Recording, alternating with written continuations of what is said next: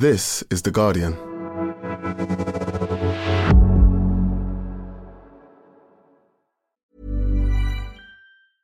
Introducing Wondersuite from Bluehost.com. Website creation is hard, but now with Bluehost, you can answer a few simple questions about your business and get a unique WordPress website or store right away. From there, you can customize your design, colors, and content. And Bluehost automatically helps you get found in search engines like Google and Bing. From step-by-step guidance to suggested plugins, Bluehost makes WordPress wonderful for everyone. Go to bluehost.com/wondersuite. Science Weekly is supported by BetterHelp. Here's a question. If you had an extra hour in your day, what would you do with it? Watch TV? Read a book? Meet up with a friend? Hmm, maybe a little nap?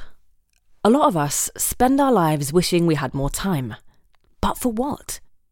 Perhaps to best answer that, you need to work out what's truly important to you, then make that a priority. Therapy can help you work out what's most important to you. It isn't just for those who've unfortunately experienced trauma in their lives. Therapy can be helpful for learning positive coping skills and for setting boundaries. It can empower you to be the best version of yourself. If you're thinking of starting therapy, give BetterHelp a try. It's entirely online and designed to be convenient, flexible, and suited to your schedule. Just fill out a brief questionnaire to get matched with a licensed therapist and switch therapists anytime for no additional charge. Learn to make time for what makes you happy with BetterHelp. Visit betterhelp.com slash scienceweekly today to get 10% off your first month. That's betterhelp, H-E-L-P dot com slash scienceweekly.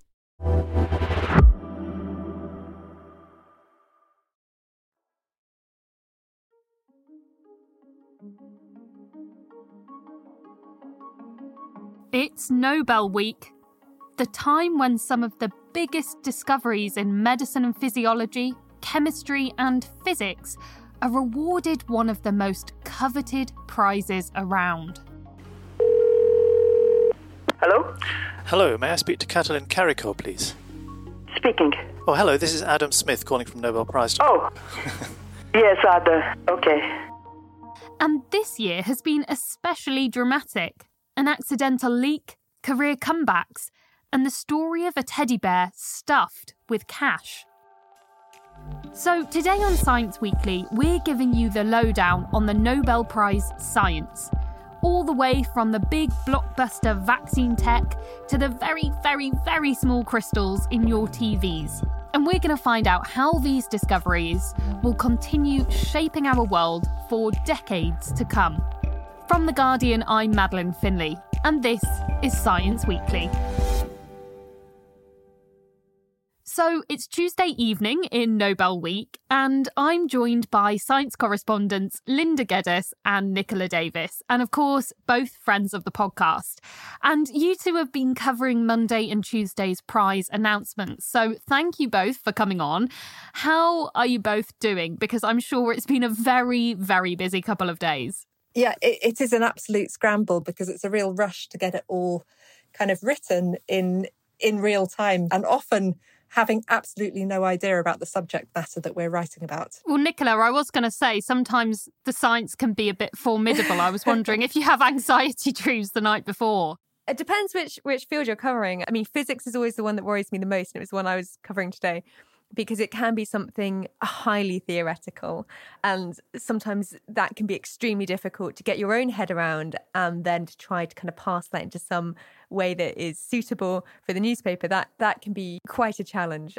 And um jammy i think was the word nicola i heard you use earlier for linda's prize that she got to cover. Very. I'm very envious. I cannot believe that one. Dang dang, I got the short straw.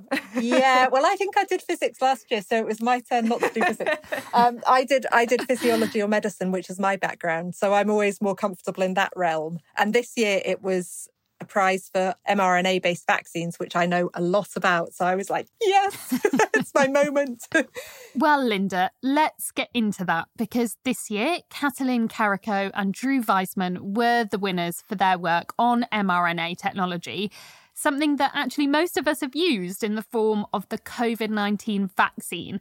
But perhaps you can explain to me what mRNA actually is. Okay, well, all of us are making mRNA right now inside ourselves in abundance because mRNA is messenger RNA and it's basically a single celled kind of molecule that is the intermediary between our DNA, our genetic code and our genes, and the protein manufacturing machines in our cells, which are called ribosomes. So basically, when your cell wants to make a protein, it will make a mRNA copy of the gene, and that gene will then be shuttled to the ribosome and then translated into a protein. So we all have, you know, protein factories in every one of our billions of cells, and they all use mRNA as their currency.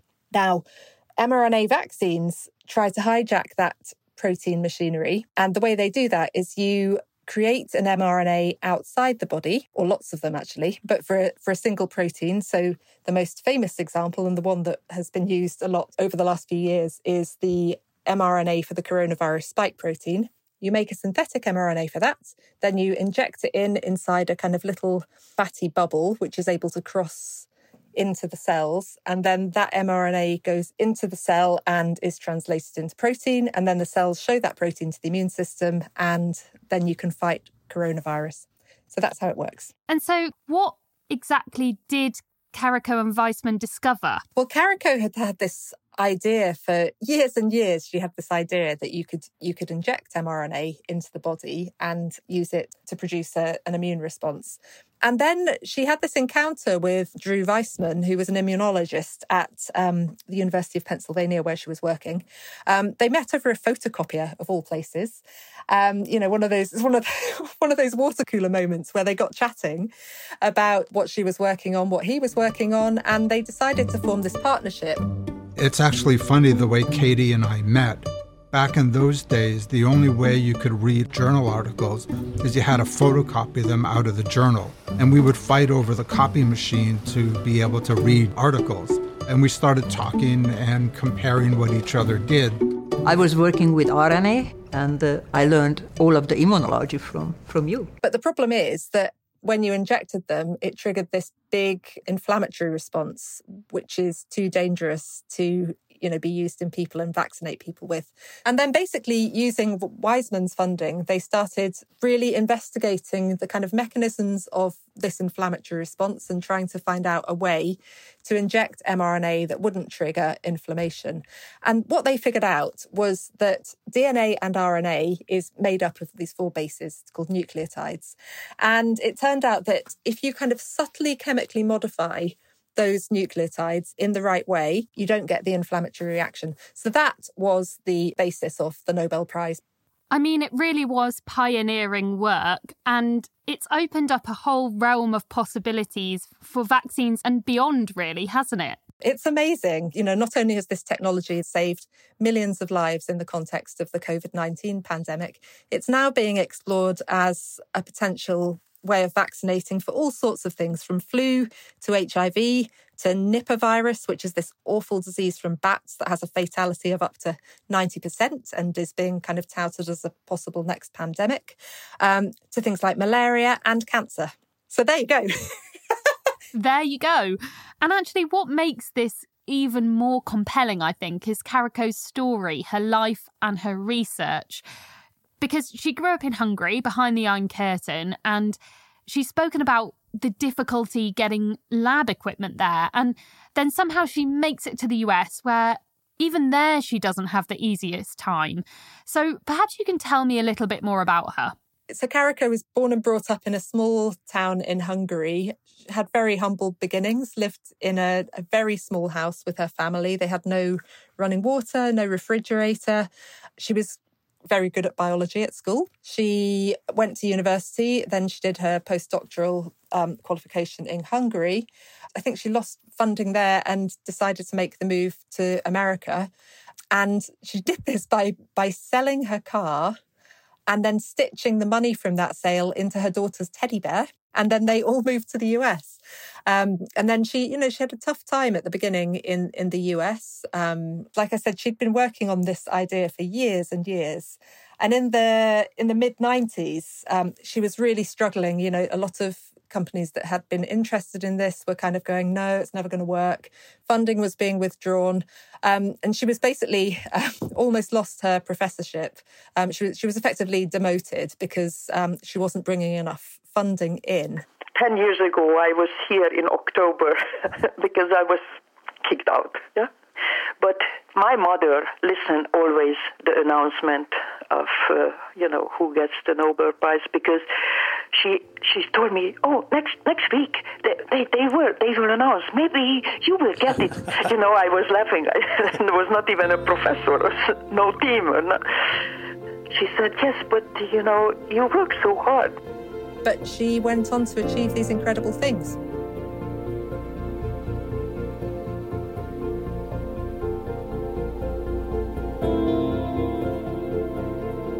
Now, Nicola, I'm going to turn to you. It's time for physics. Because we saw yet another w- woman win, only the fifth time a woman has done so for physics, but she wasn't alone. So, so who won in physics, and what did they win for? Yeah, so this was a trio of scientists who won for their work on basically creating these incredibly brief pulses of light. This is attosecond, and we'll talk more about what that means later. But basically, it's such short pulses of light that you can study some some extremely fast processes that are happening inside atoms and molecules. So the winners were Pierre Agostini from Ohio State University. Ferenc Krausz of Max Planck Institute of Quantum Optics and Anne L'Huillier of Lund University. And they're going to share equally the 11 million Swedish krona prize. So, you said this is all about understanding the processes in atoms and molecules. So, what do we need to understand about these tiny particles to begin to kind of figure out this work? So, when you're thinking about these particles like electrons, you've got to kind of think about the scales that they work on. And one of those things is the time scale. So, you know, it might take me several seconds to cross a room, for example. That's my time scale. Uh, but if you think about it when it comes to, say, an atom, it takes 150 attoseconds for an electron to orbit the nucleus in a hydrogen atom. Now, when we're talking about an attosecond, it is hard to explain exactly how brief a period of time that is. So basically, if you think about a heartbeat, that takes about a second. Um, and the number of attoseconds that fit into one second is about the same as the number of seconds that have passed since the birth of the universe. So that is how brief an attosecond is. It is so, such a small, like just ah, mind bendingly short uh, period of time. And that is how fast things happen when it comes to electrons and molecules and atoms. So, for example, if you want to look at um, an electron jumping from one atom to another, that happens in the time span of a few hundred attoseconds. So it's very, very fast. So you need to be able to find a way of studying those extremely quick processes. And that is where this Nobel Prize win comes in. Okay, so you need almost a very fast camera. And I'm putting that in inverted commas because, you know, it's not a camera, but you need something that operates on this time scale to be able to capture what's happening with these electrons that are in the atoms or the molecules. And so, what did these Nobel Prize winners do? When you take their work together, basically, what it gave us is the ability to create these very short bursts of, of light, these pulses of light, these attosecond pulses of light. And the way that this generally works is that basically you use um, uh, an infrared laser light and you pass it through a noble gas, so for example, neon. And the laser light interacts with the atoms and it essentially causes electrons to sort of break free, but then kind of boomerang back and rejoin the atom. And the kinetic energy of, of that is then emitted as as light, and these photons are emitted at, a range of frequencies, um, and they're they are higher frequencies than the initial laser light, and that process gives rise to these attosecond pulses. So that's in a in a very very small nutshell uh, how it works. Well, Nicola, my mind is bent trying to think about attoseconds and laser pulses, but I'm sure there are some really interesting potential real world applications of all of this. So so what could we use this for? Yeah, so there are different things that can be used for. So, you know, understanding uh, what's happening in certain chemical reactions. One application would be that it could allow the potential for ultra fast switching. If you've got, for example, a material that you can switch from being an insulator to a conductor using light, this would be one way to make that extremely fast. That gives you the possibility to develop really fast electronics based on these very, very short pulses. Another, eh, which is sort of still very much under investigation, is this idea eh, so in the field of molecular fingerprinting of biological samples. So the idea here is that you take, you know, a blood sample and you'd be able to use your attosecond laser pulses to spot really small changes in the blood and maybe detect cancer or, or other disease.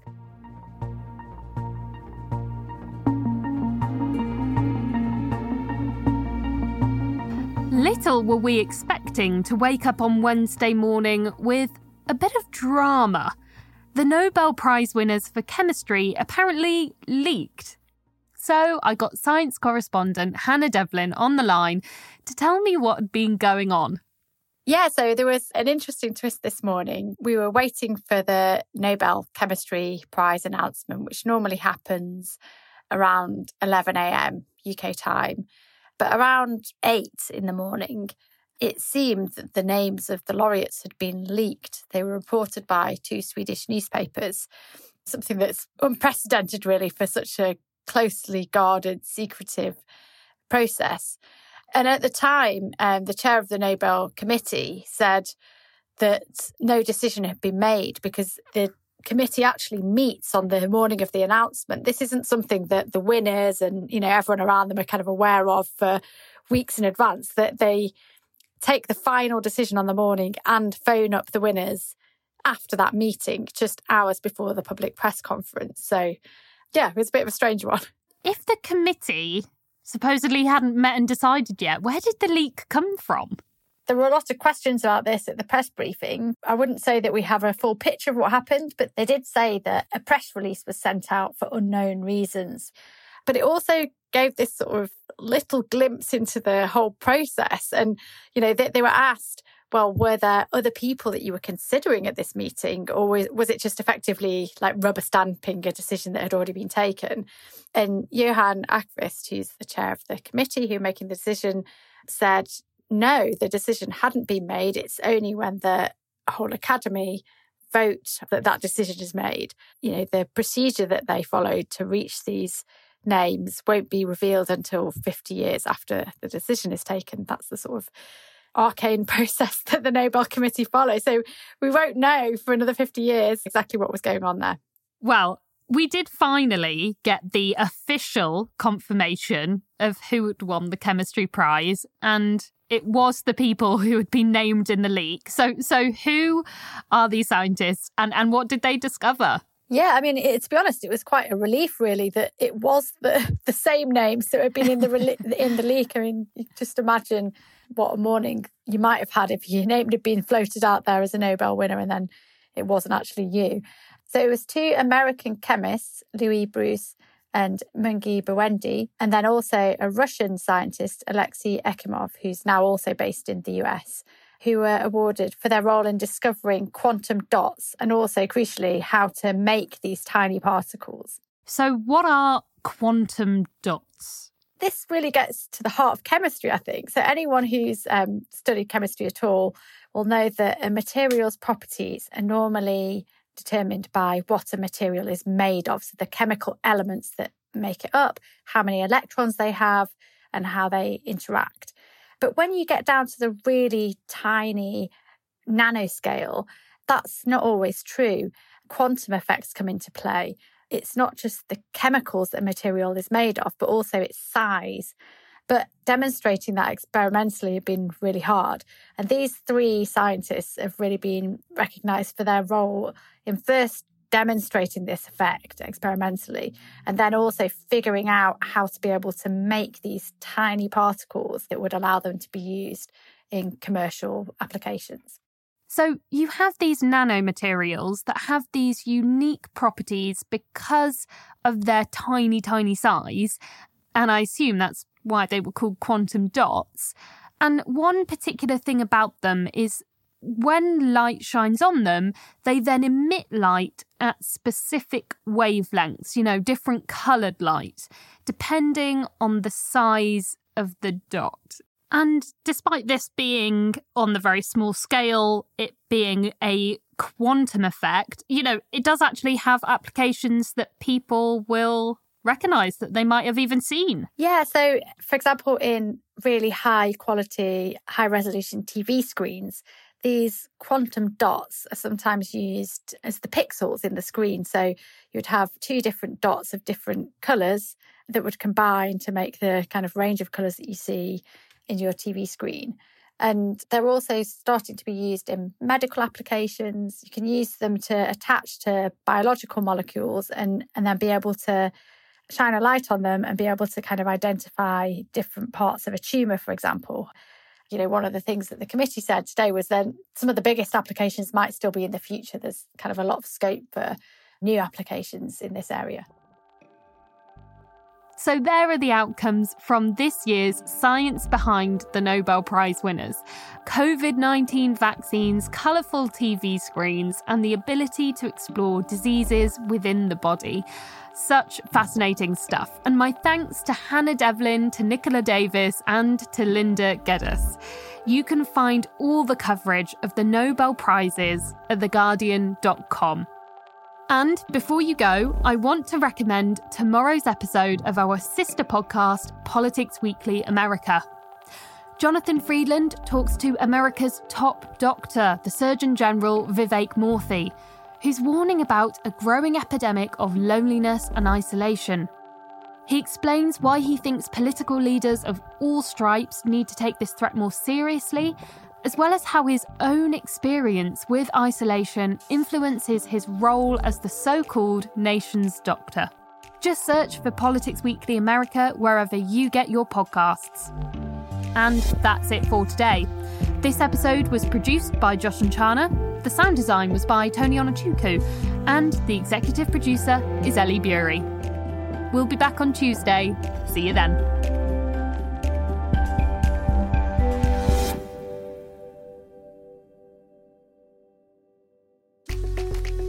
Hello, I'm Grace Dent. I'm back and I've been busy. Comfort Eating, our award winning podcast, is out now with an exciting lineup including Shirley Ballas, Bridget Christie, Jamie Demetriou, and many more. Listen wherever you get your podcasts. This is The Guardian.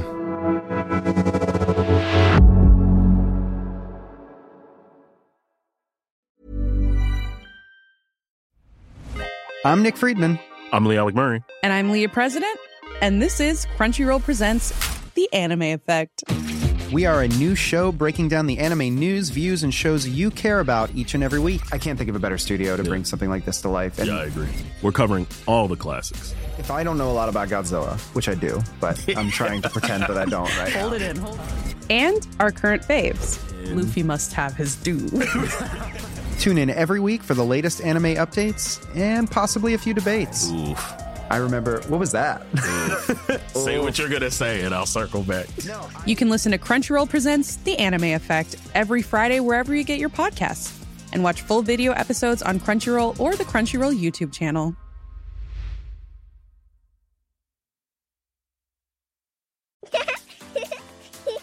Too tired to clean your floors after playtime? Forgot to vacuum before your friends bring their little ones over? Let Eufy X10 Pro Omni help. Powerful 8000 PA suction removes debris, and MopMaster dual mop pads scrub away stubborn stains with ease. Save time and keep your floors cleaner. Want to know more? Go to eufy.com, that's EUFY.com, and discover X10 Pro Omni, the best in class all in one robot vacuum for only $799.